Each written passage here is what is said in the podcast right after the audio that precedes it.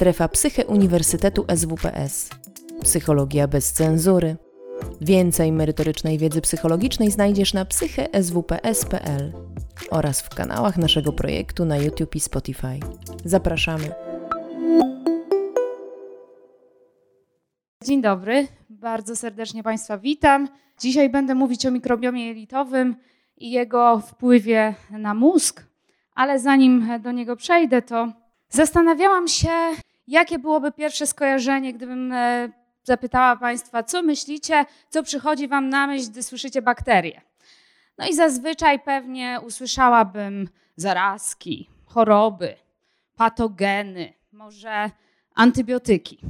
I nie ma w tym nic nadzwyczajnego, bo przywykliśmy do tego, żeby z bakteriami walczyć, aby uchronić się przed e, czymś szkodliwym, czymś, co mogłoby przynieść bardzo, czasem bardzo nieprzyjemne albo wręcz tragiczne skutki e, dla naszego zdrowia.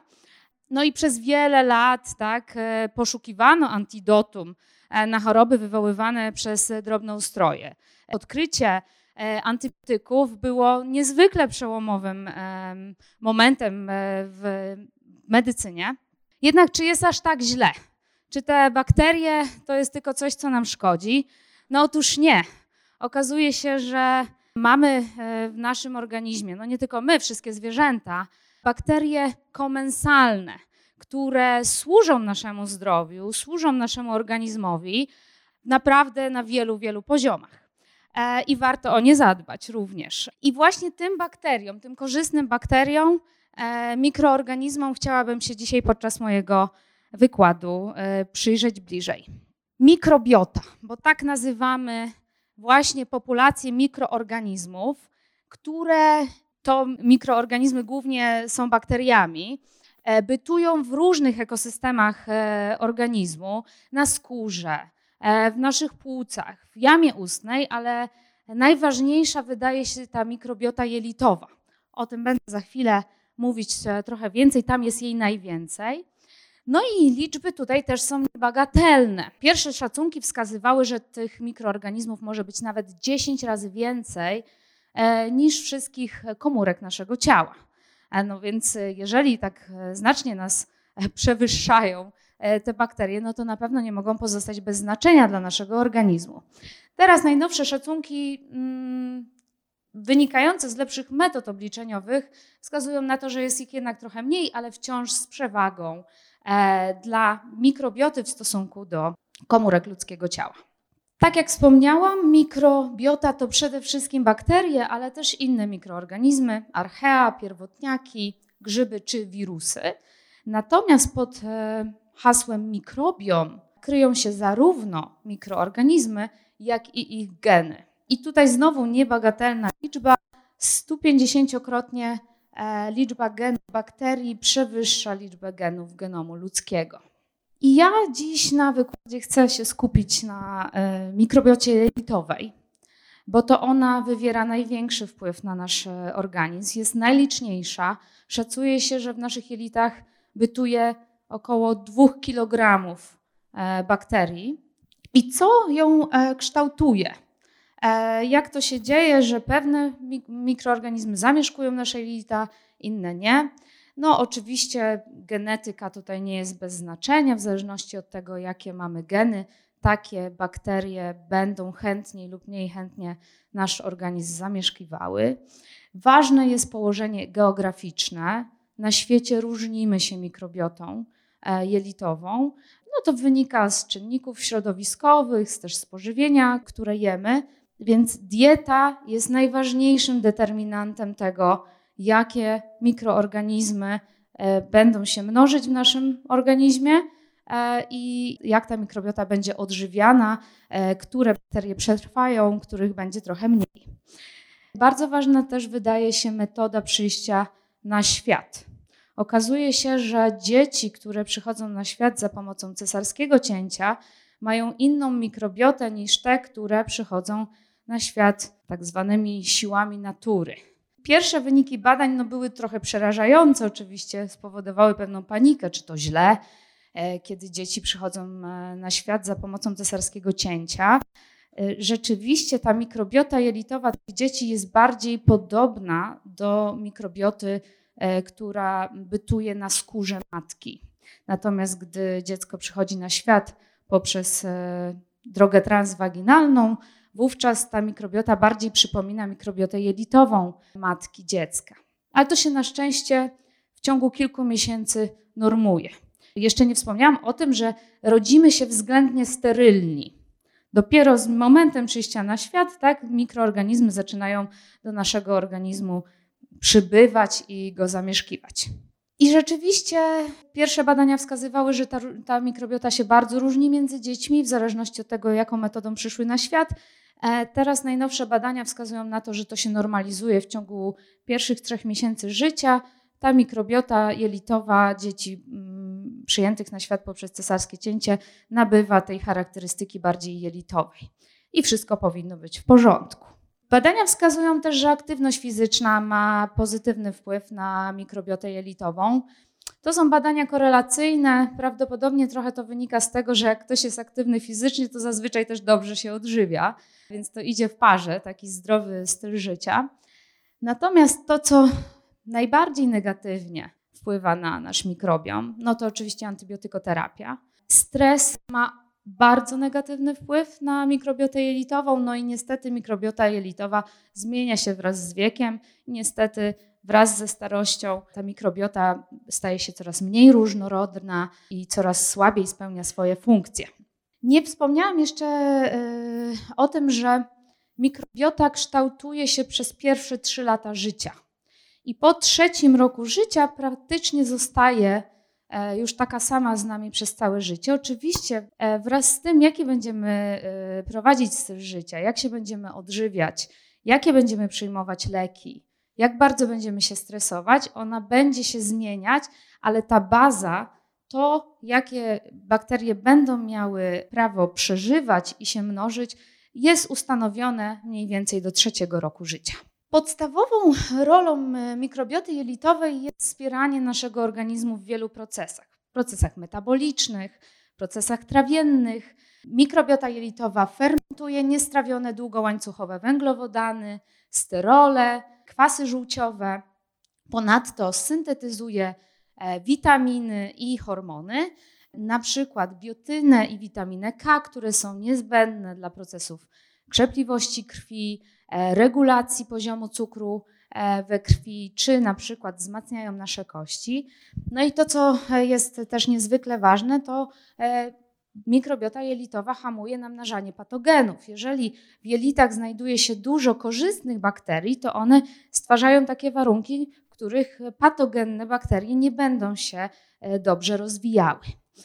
E, więc metabolity procesów prowadzonych przez bakterie jelitowe są bardzo ważnym regulatorem układu immunologicznego. Bakterie uczą nasz e, układ immunologiczny do tego, żeby prawidłowo funkcjonował. W skład mikrobioty jelitowej w 90% wchodzą bakterie beztlenowe, przede wszystkim takie dwa typy bakterii: producenci kwasu mlekowego i producenci krótkołańcowych kwasów tłuszczowych. I chciałabym pokrótce przedstawić takich dwóch superbohaterów, e, przedstawicieli producentów kwasu mlekowego, Bifidobacterium. E, to bakterie, które na początku naszego życia stanowią nawet 95% naszej mikrobioty jelitowej. Niestety z czasem nikną i jest ich trochę mniej. I to jedne z najważniejszych drobnoustrojów e, w organizmie ludzkim. Jej supermoce to redukcja efektów antybiotykoterapii, zwalczanie stanu zapalnego. Tutaj bifidobakterium pełni ważną rolę przy, przy produkcji cytokin e, pro i przeciwzapalnych. Bifidobakterium buduje naszą barierę jelitową, dostarcza składników odżywczych, chroni nas przed innymi bakteriami patogennymi. Druga bakteria pewnie większość z Państwa kojarzy, bo najczęściej lactobacillus stanowi e, probiotyki, które stosujemy przy antybiotykoterapii. Lactobacillus nie tylko z, z, zamieszkuje nasze jelita, również inne części e, ludzkiego organizmu.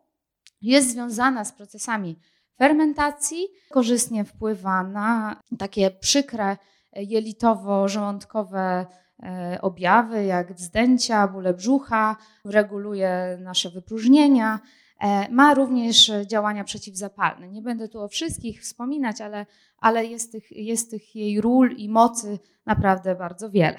Jeżeli chodzi o bakterie, które produkują krótkołańcuchowe kwasy tłuszczowe, to jest naprawdę bardzo istotna funkcja. W skrócie SCFA, od angielskiej nazwy tych kwasów tłuszczowych, cząsteczki SCFA indukują w komórkach nabłonka jelit produkcję syntezy białek klaudyny i okuldyny, które uszczelniają barierę jelitową i y, stanowią taką barierę, żeby, żeby przez, y, przez jelita nie, nie dostawało się zbyt wiele patogenów. Ale co ciekawe, odkryto również, że y, mają swoją rolę również w uszczelnianiu bariery krew-mózg, która jest niezbędna do chronienia naszego układu nerwowego. I w takich badaniach na zwierzętach, w których obserwowano deficyty lub brak bakterii, które produkują e, krótkołańcuchowe kwasy tłuszczowe, zaobserwowano, że te selektywne bariery, zarówno jelit, jak i bariery krew-mózg, były przepuszczalne dla takich metabolitów i również toksycznych związków. Jest, więc jest to naprawdę niezwykle istotne, żeby nasz organizm chronić. SCFA nazywa się cząsteczkami takimi sygnałowymi.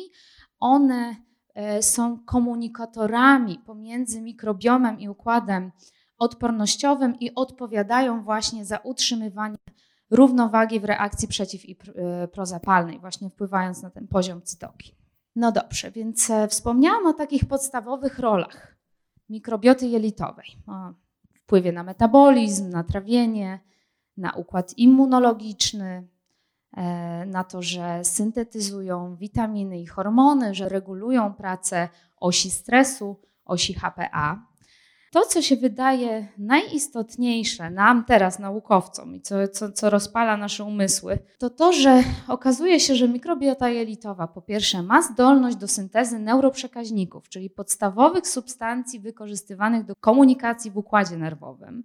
Zaobserwowano pewne związki mikrobioty jelitowej z chorobami neurodegeneracyjnymi, takimi jak na przykład choroba Parkinsona czy Alzheimera.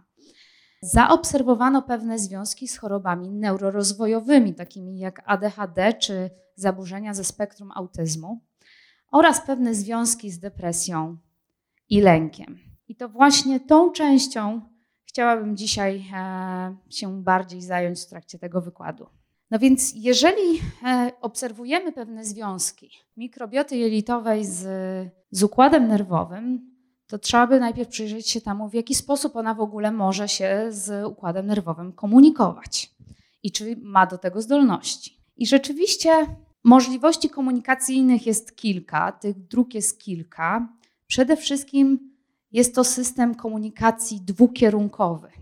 Zarówno mózg może wpływać na jelita i na mikrobiom, jak i mikrobiom wpływa na mózg. Pierwszą podstawową drogą komunikacji jest komunikacja przez nerw błędny. Ponadto do tej komunikacji wykorzystywany jest jelitowy układ nerwowy oraz mikrobiota komunikuje się z mózgiem poprzez wpływanie na układ immunologiczny i wpływ na oś HPA. A to, co daje jej tę możliwość, to to, że mikrobiota e, ma sposób na to, żeby się z układem nerwowym komunikować. Produkuje neuroprzekaźniki, neuromodulatory, takie jak na przykład kwas gamma-aminomasłowy. Najbardziej, najważniejszy neuroprzekaźnik hamujący w układzie nerwowym.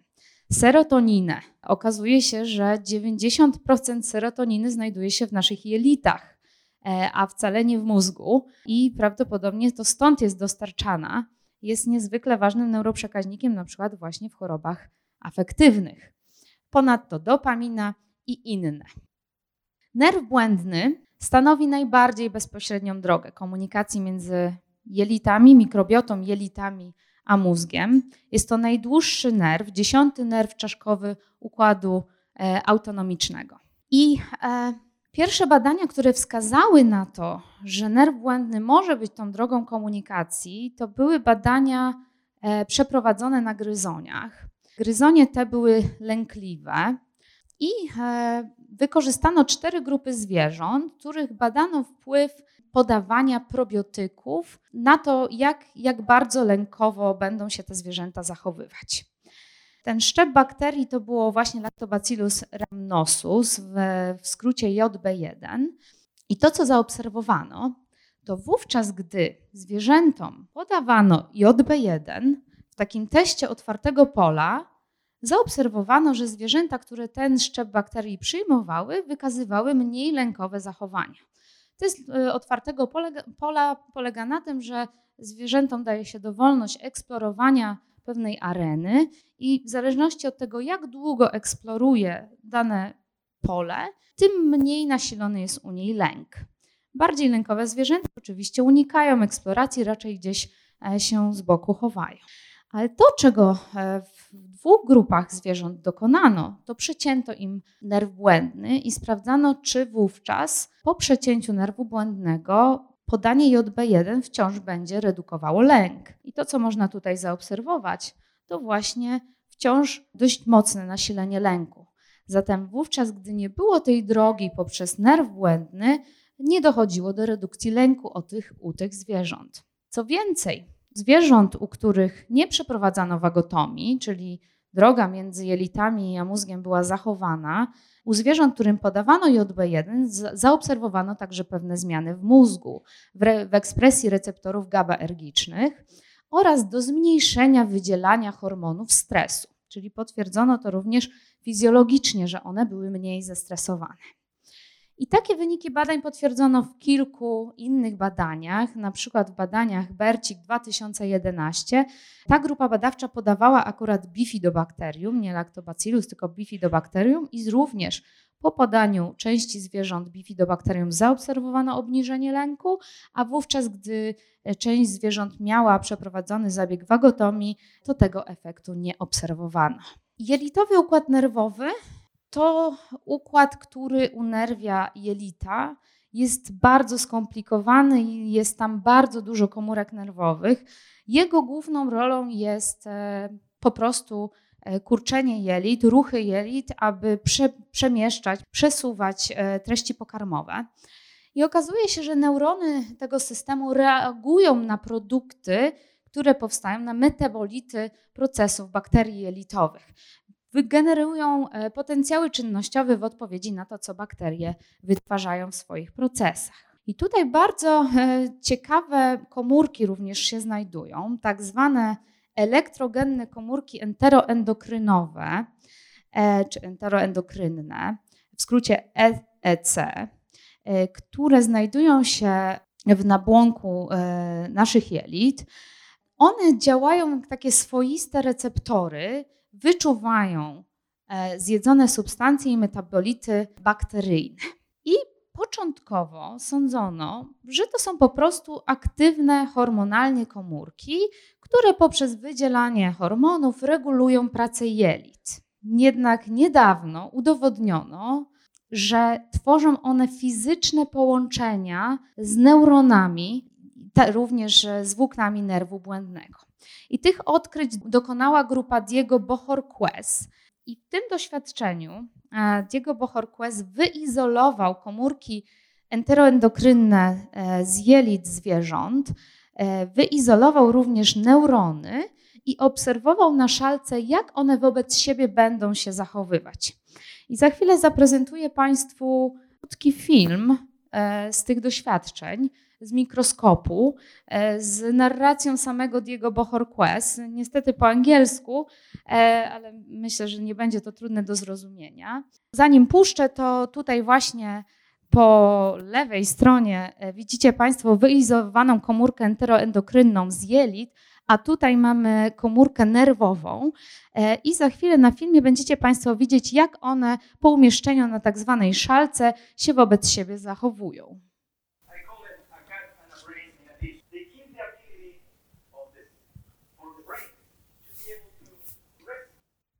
Więc te komórki nie tylko siebie rozpoznały, ale wytworzyły fizyczne połączenie, aby móc się ze sobą komunikować. E, grupa Diego Bohorquez e, nazwała e, ten obwód obwodem neuroenteroendokrynowym. W kolejnych doświadczeniach udowodnili, że neuroprzekaźnikiem w tym połączeniu na tej synapsie jest glutaminian, czyli najbardziej popularny neuroprzekaźnik pobudzający w układzie nerwowym, co też jest e, no, dość, dość niesamowite. Obwód ten umożliwia niezwykle szybką transmisję informacji o zawartości jelit do pnia mózgu. Jest bezpośrednią drogą interakcji pomiędzy tym, co znajduje się w jelitach, bakteriami, a układem nerwowym. To, co z kolei jest dość niepokojące, to może stanowić bramę dla patogenów atakujących układ nerwowy, tak? bo tą drogą mogą się przemieszczać także e, niekorzystne dla nas związki. Ponieważ wciąż jesteśmy naprawdę na początku zrozumienia tego, jak naprawdę e, mikrobiota jelitowa może wpływać na nasz organizm i i, i, I na razie te badania to są badania głównie prowadzone na zwierzętach, w, mniejszej, w mniejszym stopniu na ludziach. Ale to, co przede wszystkim w pierwszych badaniach zaobserwowano, to to, że mikrobiota ma jakiś związek z reakcją stresową organizmu. Zanim przejdę do tego, w jaki sposób, e, e, jaki sposób wpływa na, na naszą reakcję, to przedstawię Państwu tak zwaną oś stresu oś przysadka pod wzgórze nadnercza. Jest to taki system, który jest szczególnie e, aktywny wówczas, gdy jesteśmy zestresowani, zwłaszcza kilkanaście minut e, po tym, jak e, jesteśmy mm, w sytuacji stresowej. I to, co chciałabym, żebyście Państwo zapamiętali, to że przysadka w tej osi produkuje tak zwane ACTH, natomiast nadnercza zajmują się produkcją kortyzolu bo będę sporo takich mm, wyników przytaczać dotyczących tych dwóch substancji. Modelem do badań wpływu mikrobioty e, na mózg u zwierząt są tak zwane zwierzęta sterylne. To jest sztucznie wywołany stan biologiczny, w którym zwierzę rodzi się i jest hodowane w ściśle sterylnych warunkach. Jego organizm nie jest skolonizowany przez żadne drobnoustroje. I w pierwszych badaniach, które przeprowadzano na tych zwierzętach, właśnie zaobserwowano, że zwierzęta sterylne wykazują odmienną reakcję na stres. Zwiększona była aktywność osi właśnie wzgórze przysadka nadnercza i zwierzęta te wykazywały znacznie większy e, poziom ACTH i kortykosteronu. Kortykosteron to odpowiednik kortyzolu, tylko że u, u, u zwierząt. Zatem okazuje się, że mikrobiota jest niezbędna do tego, żeby nasza oś stresu zachowywała się w sposób adaptacyjny, nie nadreaktywny. W tym samym doświadczeniu badacze chcieli sprawdzić, czy skolonizowanie zwierząt przez mikroorganizmy w późniejszym wieku będzie miało korzystny wpływ już na, na tą oś stresu. I, I podzielili zwierzęta na dwie grupy. Zwierzęta, które otrzymały mikrobiotę od zdrowych zwierząt do szóstego tygodnia życia oraz zwierzęta, które otrzymały tą mikrobiotę po szóstym tygodniu życia. No, zwierzęta gryzonie żyją znacznie krócej, tak? Myszy żyją do dwóch lat, więc e, sześć tygodni to już jest całkiem mm, dojrzała mysz. No i to, co e, chcieli sprawdzić, to to, czy po takiej kolonizacji e, zmieni się odpowiedź tej osi stresu. Okazało się, że wówczas, gdy zwierzęta otrzymały mikrobiotę do szóstego tygodnia, rzeczywiście spadła odpowiedź e, osi stresu, wyrażająca się obniżonym poziomem ACTH i kortykosteronu. Natomiast taki przeszczep mikrobioty po szóstym tygodniu życia już był nieefektywny. I zwierzęta te wciąż wykazywały dużą nadreaktywność e, osi stresu. No to wskazuje, że po pierwsze mamy jakiś pewien okres krytyczny, w którym mikrobiota może wpłynąć na rozwój i reakcję osi stresu e, w sytuacji stresowej oraz że reguluje jej aktywność. Kolejną metodą modyfikacji mikrobioty jelitowej są tak zwane przeszczepy kałowe. I przeszczepy kałowe są nam znane już e, od lat 60. To jest wciąż wykorzystywana metoda terapii dla pacjentów, którzy są zakażeni e, bakterią Clostridium difficile. jest bardzo nieprzyjemna bakteria, która powoduje bardzo nasilone biegunki. Pacjenci ci cierpią z tego powodu, ponieważ do wypróżnień dochodzi nawet do kilkanaście albo nawet kilkadziesiąt razy dziennie, więc stan jest z pewnością bardzo nieprzyjemny. I okazuje się, że taki przeszczep mikrobioty jelitowej tym pacjentom pomaga. Polega on na pobieraniu zdrowej mikrobioty od zdrowych dawców e, i przeszczepianiu tej mikrobioty pacjentom, którzy, e, którzy tego potrzebują. I prowadzi się e, takie badania z przeszczepem mikrobioty jelitowej również w laboratoriach. I tutaj mam do zaprezentowania wyniki badań Kelly z 2016 roku, do którego zaproszono pacjentów zdrowych i pacjentów ze zdiagnozowaną depresją i przeprowadzono u nich, e, znaczy przeprowadzono od ludzi do zwierząt transfer mikrobioty, przez co w badaniu powstały dwie grupy zwierząt. Sterylne szczury, które otrzymały zdrową mikrobiotę, tutaj ta grupa będzie zaznaczona czerwonym kolorem, e, i zwierzęta sterylne, które otrzymały mikrobiotę od pacjentów depresyjnych, oznaczone kolorem czarnym. Zanim e, badacze przeszli do e, efektów takich behawioralnych, czyli w zachowaniu zwierząt, to zbadali tę mikrobiotę pobraną od osób, od ludzi i zaobserwowali, że depresja, czyli ta mikrobiota pobrana od pacjentów depresyjnych, charakteryzowała się większą różnorodnością gatunkową w porównaniu do, osób, do mikrobioty osób zdrowych. Analiza e, zachowania zwierząt w różnych testach wykazała, że zwierzęta, które otrzymały mikrobiotę od pacjentów depresyjnych, wykazywały zwierzęcą anhedonię, wyrażoną mniejszym zainteresowaniem roztworem, roztworu wody z cukrem. Zwierzęta uwielbiają wodę z cukrem, naprawdę chętnie ją piją, a zwierzęta, które mm, nazwijmy je tutaj depresyjnymi, wykazywały mniejsze zainteresowanie tym roztworem. Wykazywały również zachowania lękowe. W dwóch testach e, takich behawioralnych, tutaj znowu e, test otwartego pola, ale jeszcze e, taki test plus MACE, w którym znowu mierzy się czas, jak długo zwierzę w pewnych miejscach pozostaje. Zwierzęta, które otrzymały mikrobiotę od pacjentów depresyjnych, krócej spędzały czas w tych częściach w teście. Potem wykazywały pewne cechy zachowań depresyjnych, anhedonie i zachowania lękowe. Co więcej, u zwierząt tych zaobserwowano zmiany w metabolizmie tryptofanu, a tryptofan jest prekursorem serotoniny, która jest niezwykle ważnym neuroprzekaźnikiem właśnie w zaburzeniach afektywnych. Podobne wyniki badań otrzymała również inna grupa mm, badawcza, która również przeprowadziła zabieg FMT, czyli właśnie tego przeszczepu kałowego od ludzi depresyjnych do zwierząt i znowu zaobserwowano zmiany na poziomie behawioralnym. Zwierzęta przyjmujące przeszczep od osób depresyjnych wykazywały mniejszą ruchliwość, obniżone zachowania eksploracyjne, które no, u zwierząt e, interpretuje się jako właśnie takie depresyjne zachowania. Zatem podsumowując, e, tę część bakterie jelitowe pełnią kluczową rolę w rozwoju regulacji osi stresu i e, badania, to już zostało wielokrotnie powtórzone, badania wskazują na odmienną charakterystykę mikrobioty e, pobieraną, pobieranej od pacjentów ze zdiagnozowaną depresją w porównaniu do osób zdrowych. Kolejną grupę e, zależności, którą zaobserwowano, to związek mikrobioty z chorobami neurodegeneracyjnymi.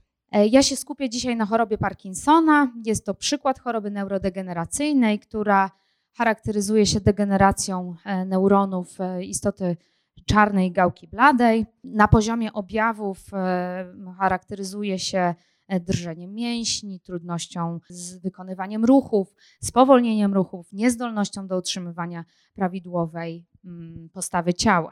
Wiemy, że w mózgach pacjentów obserwuje się ciałka Liuego. To są takie agregaty białkowe, które są głównie tworzone przez białko alfa-synukleinę. I okazuje się, że tej alfa-synukleiny znajduje się całkiem sporo w jelitach, i pojawienie się alfa-synukleiny w jelitach koresponduje e, z takimi pierwszymi objawami współwystępującymi, które się w chorobie Parkinsona pojawiają, bowiem nawet kilkanaście lat przed pojawieniem się choroby, przed tymi objawami motorycznymi, pacjenci uskarżają się na problemy związane z układem jelitowym. I e, pojawienie się tej alfa-synukleiny w jelitach koresponduje z tym okresem, kiedy, kiedy te pierwsze współwystępujące objawy się u pacjentów pojawiały. Co się okazuje, to właśnie komórki enteroendokrynne są zdolne do syntezy alfa-synukleiny, a one mają bezpośredni kontakt e, ze światłem jelita, więc e, są narażone na działanie metabolitów mikrobiomu i, i ogólnie substancji, które się do, do układu pokarmowego dostają. I w 2019 roku grupa badaczy dowiodła, że alfa-synukleina może być transportowana z jelit do mózgu drogą przez nerw błędny. I chciałabym dziś zaprezentować wyniki badań dość nietypowe, ale znowu na zwierzętach, opublikowane w bardzo prestiżowym czasopiśmie w 2016 roku.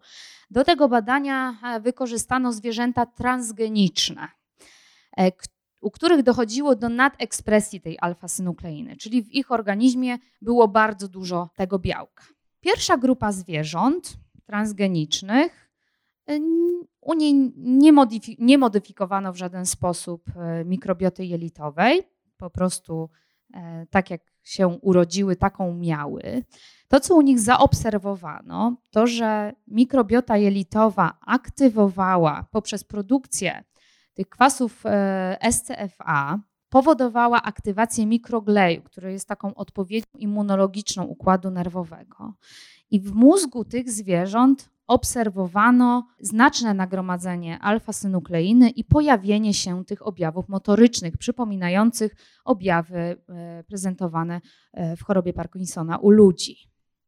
Druga grupa zwierząt to zwierzęta sterylne, u których nie było, tak? wciąż transgeniczne, ale wyhodowane w warunkach sterylnych.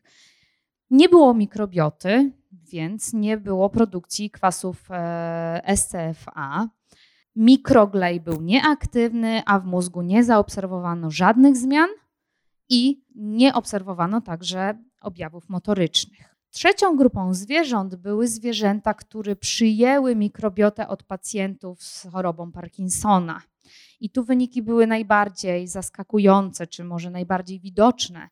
U tych zwierząt e, zaobserwowano jeszcze więcej alfa-synukleiny w mózgu, a objawy motoryczne były niezwykle nasilone.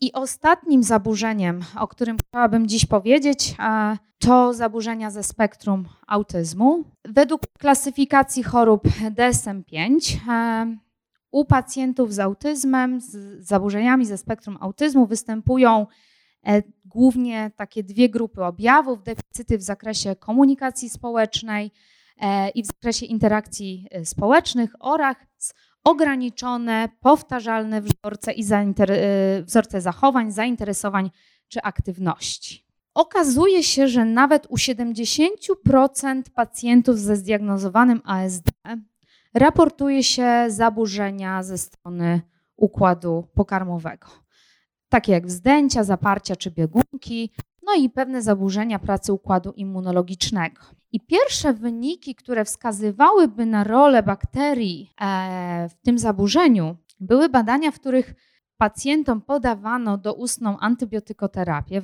wankomycynę i obserwowano krótkotrwałe efekty terapeutyczne. Ale to były dość małe grupy, chociaż powtórzono ten wynik w kilku badaniach.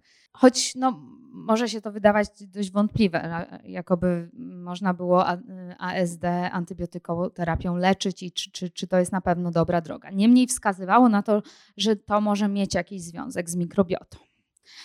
To, co wiadomo na pewno, to już wielokrotnie zbadano mikrobiotę jelitową pacjentów z ASD w porównaniu do osób zdrowych.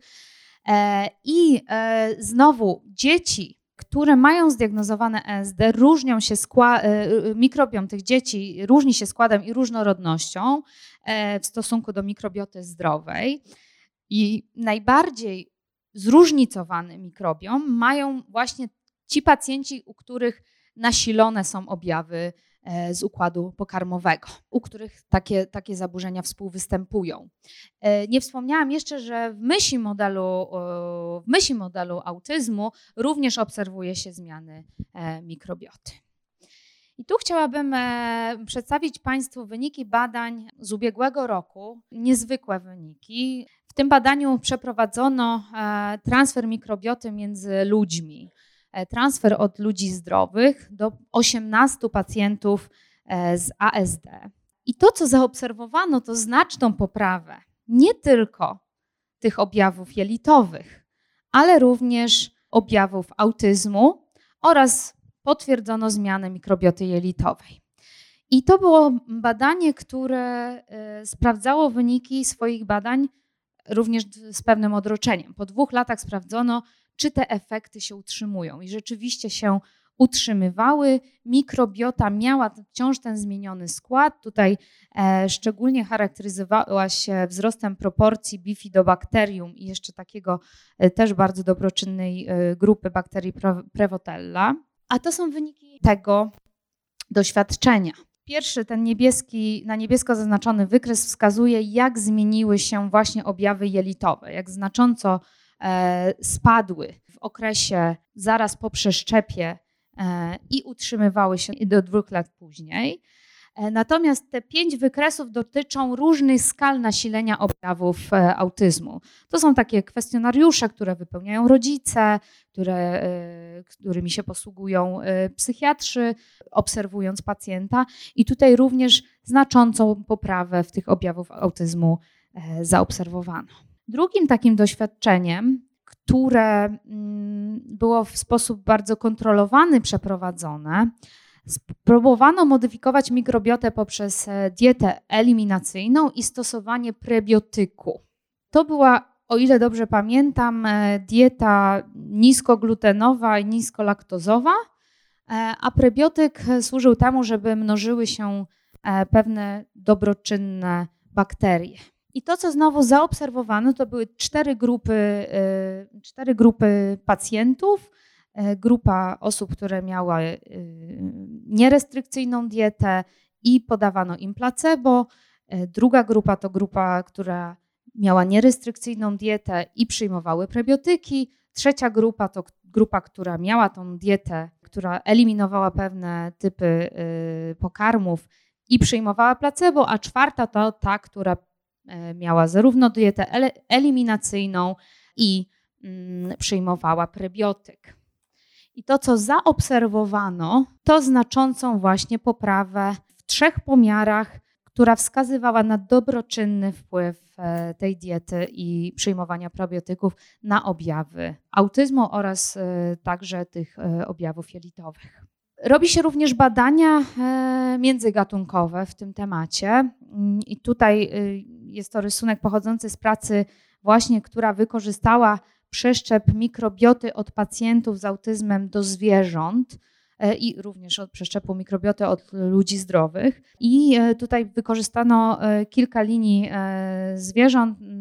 Badano zwierzęta, które przyjęły mikrobiotę, ale również ich potomków.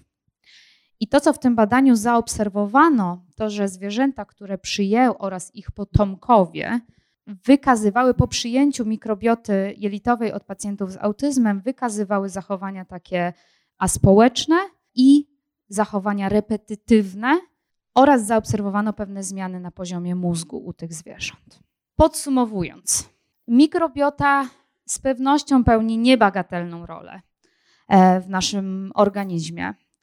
E, wpływa na nasz układ nerwowy, poczynając od tego, że wpływa na jego rozwój, że syntetyzuje neuroprzekaźniki, e, kończąc na tym, że są pewne związki między mikrobiotą a zaburzeniami neurodegeneracyjnymi e, i neurorozwojowymi oraz afektywnymi. I te badania wciąż rzeczywiście są bardzo, bardzo podstawowe. Nie możemy jeszcze nadmiernie ich interpretować i, i, i wdrażać w życie. Jeszcze myślę, że wiele lat badań przed nami, ale dają one naprawdę dużą nadzieję na lepsze zrozumienie chorób, których jeszcze dobrze nie rozumiemy i opracowania być może nowych metod terapeutycznych dla takich pacjentów. I na koniec chciałabym się zareklamować.